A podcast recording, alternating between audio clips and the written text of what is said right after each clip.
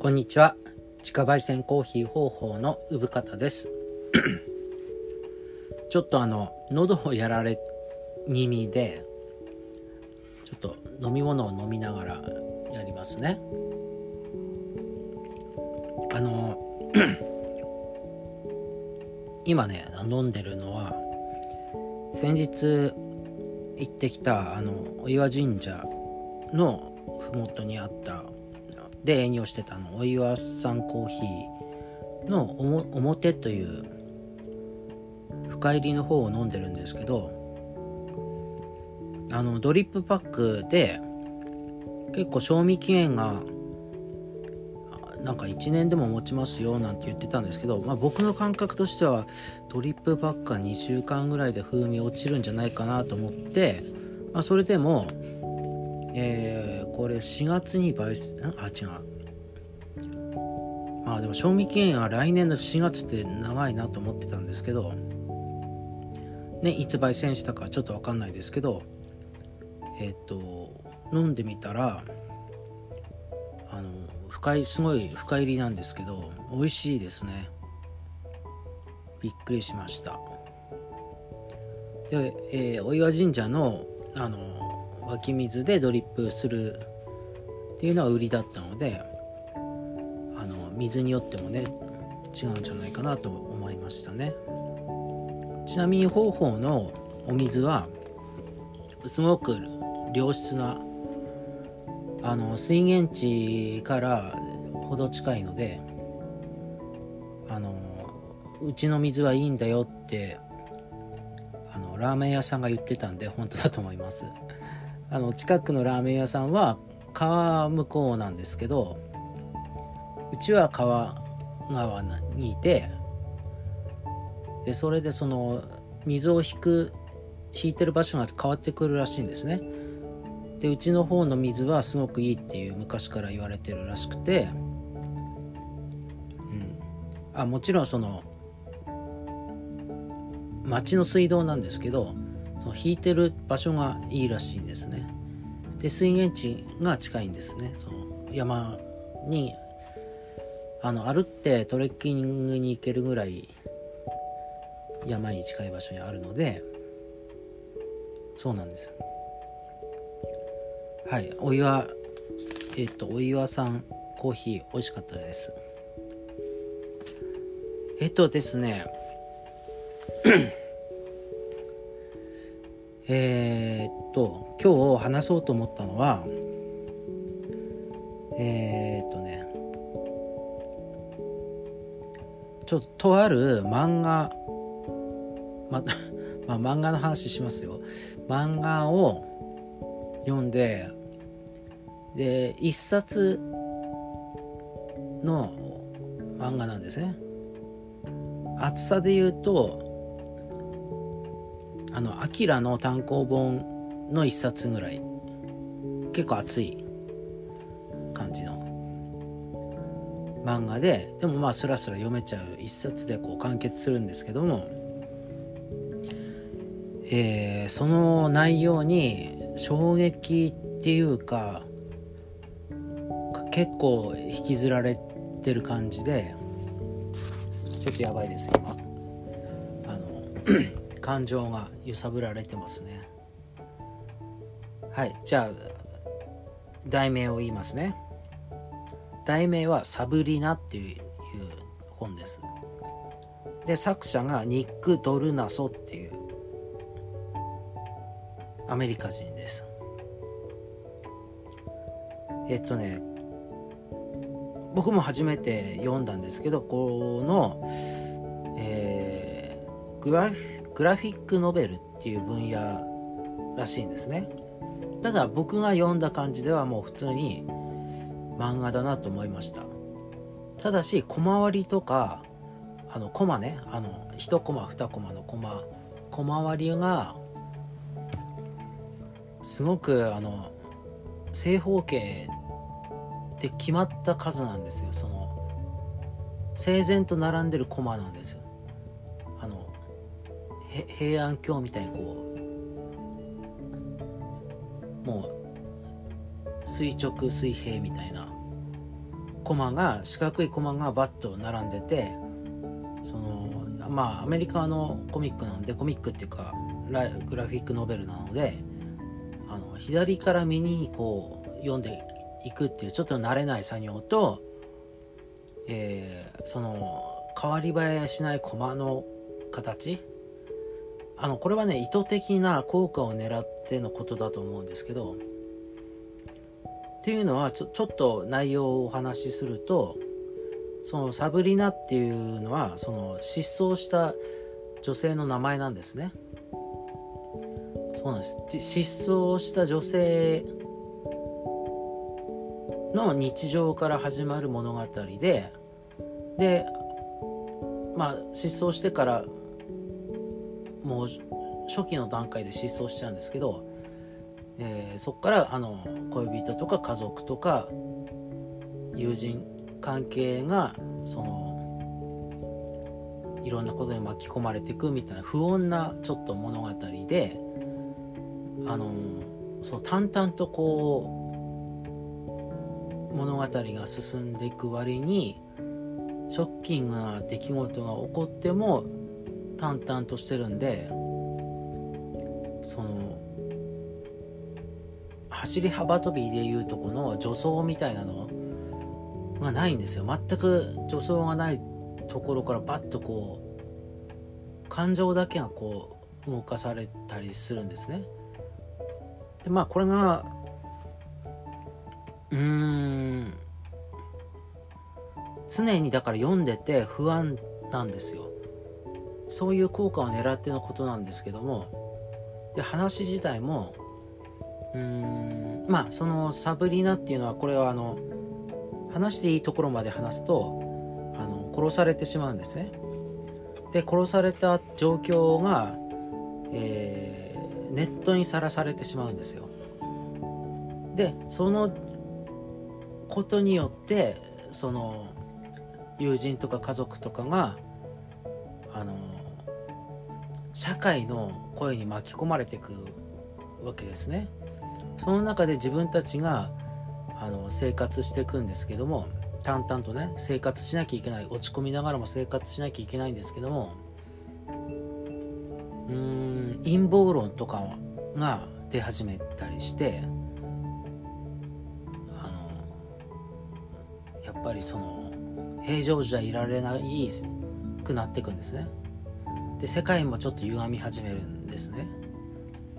でまあ最後あの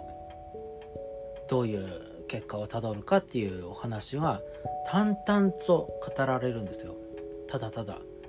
あのアキラのコミック1巻分ぐらいの厚さで。ただスッと読めてしまう。僕も2日ぐらいで読みましたね。なんかその喫茶店行って持ってって読んだり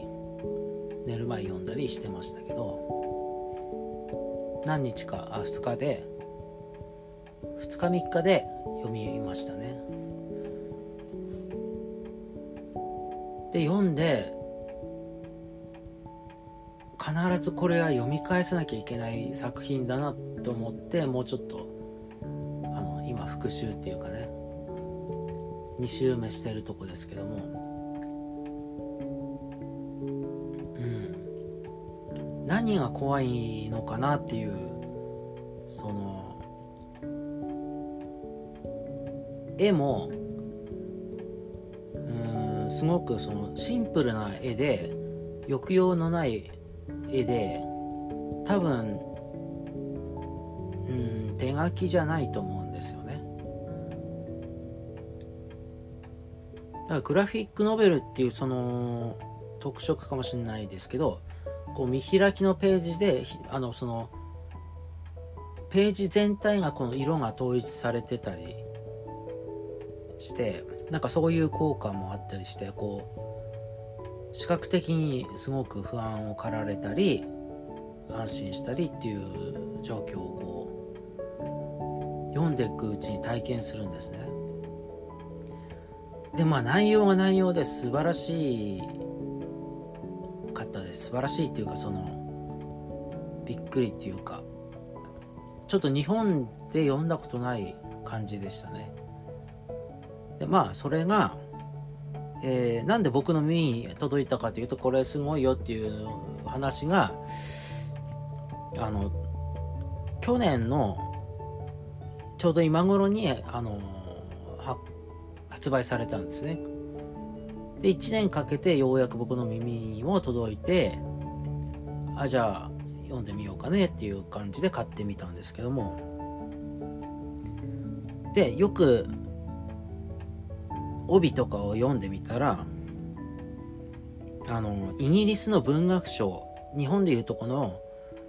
あの芥川賞とかみたいな権威あるブッカー賞っていうのにあのノミネートされてたみたいですねでこれはすごい異例なことでアメリカのグラフィックノベルが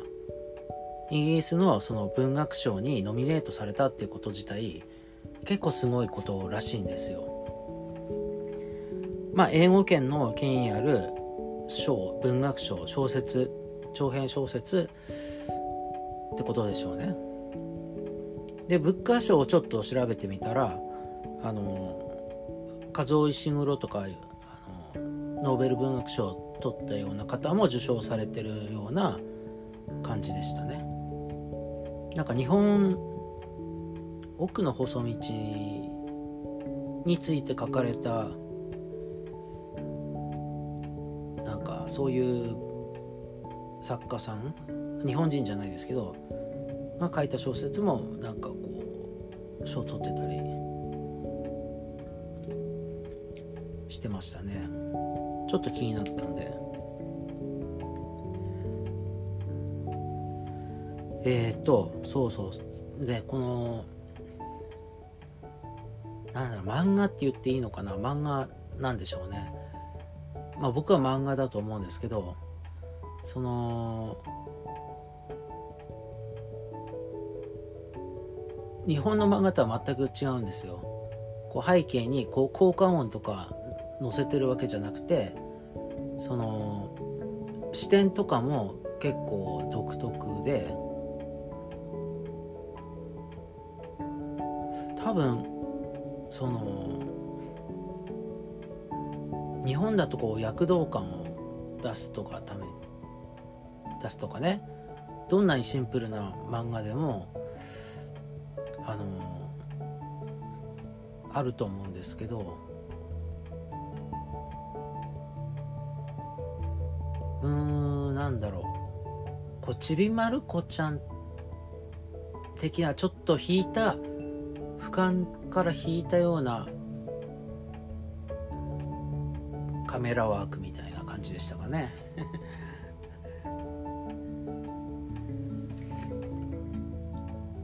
うんうん。でそれが淡々とあの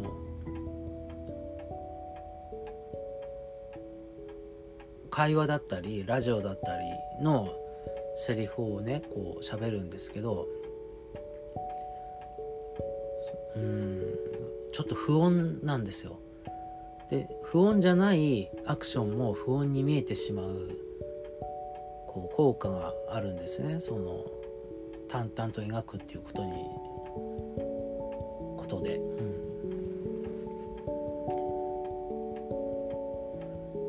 これがねその多分読んでる僕の周りで読んでる読んでそうな人っていうのがあんまりいなくてなんか共有できそうもなくて SNS とかにも上げてないですけどちょっとかなり今ショックな感じですね。その失踪したね女性が殺されちゃうってこともショックなんですけども今今のアメリカのなんか社会情勢とかとも重なるのかもしれないですけどあでもこの漫画自体コロナ禍以前のその作品なのであのー、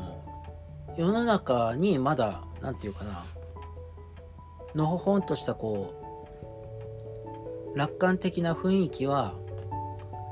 えー、ありつつも、まあ、アメリカでね銃社会とか軍軍が近くにあったりするっていうもしくはその軍に勤めてるっていう友人がこう友人知人を描いてたりするっていうのがあの日本じゃないことですよね。なのでその陰謀論とかその暴力とかに対して結構リアルなんですよ。あの直接バンバンバンバンとかやんないんですけどその陰謀論を信じてる人たちの言葉っていうのは割とその冗談になんなかったり冗談なのかな冗談だったりうん。でその殺された、えー、女性の家族とか恋人たちが受ける社会的圧だったりネットから生まれてくる、うん、信じたいものしか見ない人たちであったりでそれはほとんど実体のない言葉だけだったりするんですね。でそれがすごく怖かったですね。でそういうのを内に抱え心の内に抱えながら、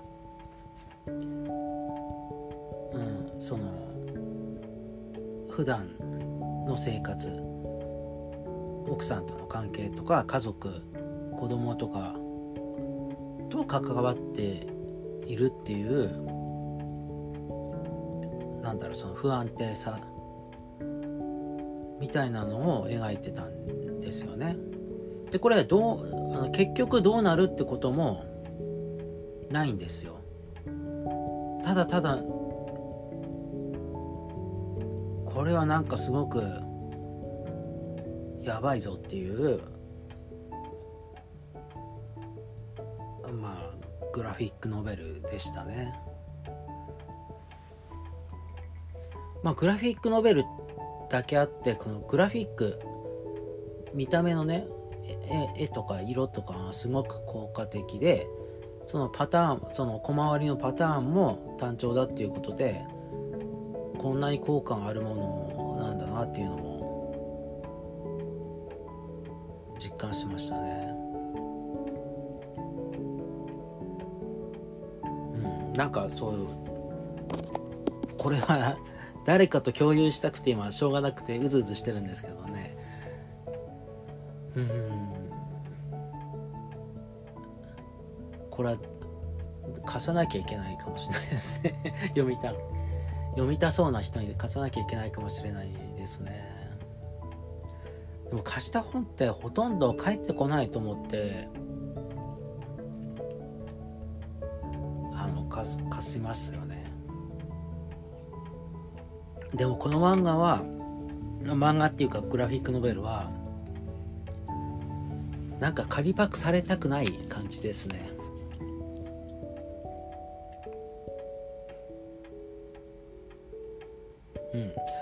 まあ、この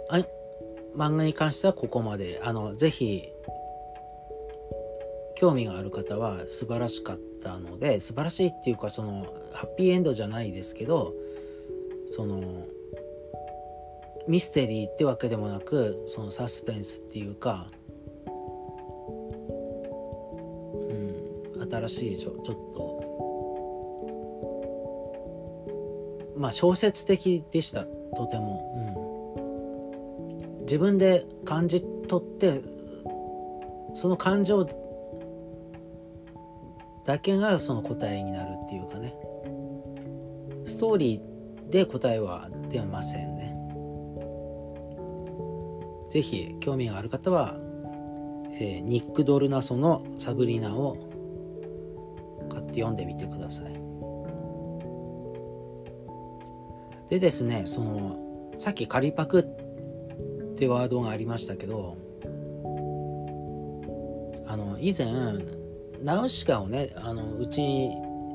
ナウシカがあったんですよ。それ妹が買って妹の本としてナウシカがあったんですね。で大人になってからそのなんか、今年は映画館でナウシカとかうんもののけとかやってたと思うんですけど一生に一度は映画館でジブリを見ようでしたっけ？なんかそんな企画で。で僕もちょっと見に行きました。でその流れでナウシカの原作をね読みたくなってナウシカってあの映画はまあ皆さんご存知だと思うんですけどその原作に対して映画は本当に12巻分しか映画化されてないんですよ。67巻ぐらいまではあるあったと思うんですけど。だからその最後までやってないんですけど最後まで映画化あのナウシカ2とかねそういう感じで映画化っていう話もあったらしいですけどね。なぜか歌舞伎でやったっていう。歌舞伎でナウシカをその原作の最後までやったらしいですね。休憩挟みながら。ちょっと僕はそれ聞いた時、まあ、先輩がねその僕の先輩が見に行ったらしいんですけど。衝撃。僕も見たかったなただナウシカはどう見てもおじさんだったらしいです。あの敵の女のえー、敵の女性のその将軍みたいな人いましたよね。あれあれを演じてた、えー、中村七之助は素晴らしかったらしいんですけどね、うん、あそうそう。それで仮パクっていう話でそのナウシカをあの大人になってから読みたくなったんで妹にちょっと連絡取って「あのナウシカどこにしまったの?」っていうこう連絡入れたんですよ。まああのうちに置いてあるものと思って。そしたらその友人に貸したまま戻ってこないって言うんですね。でナウシカを仮パクするやつを友人って呼べんのかなって俺思って。まあまあそういう変な話ね。妹に友人の手にとはってこう LINE で返したんですけどねえって帰ってきたんですよ。だよねって話だと思うんですけどナウシカ仮パクするやつは相当ですよ。あの原作。コミックじゃないですからね。あれ大大判っていうかね。で友人の定義に当てはまらないな。僕からしたらまあまあそれで、えー、僕は仕方なく新しくまた買い直しましたけどね。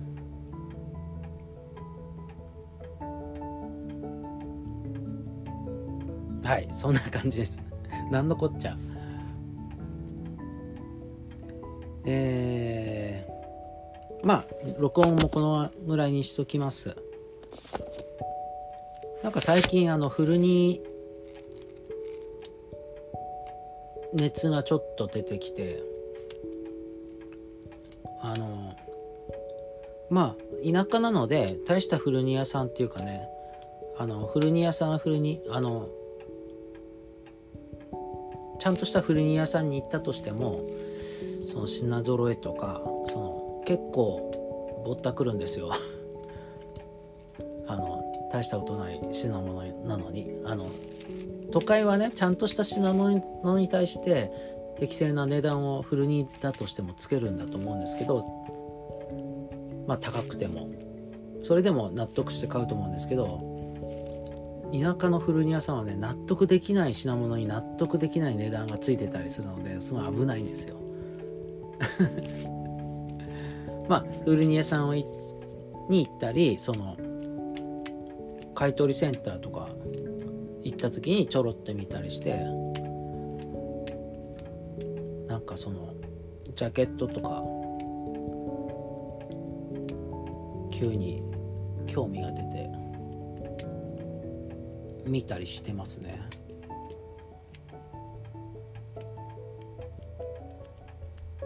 まあ時間があればなんかそういうこともねもっとしてみたいし。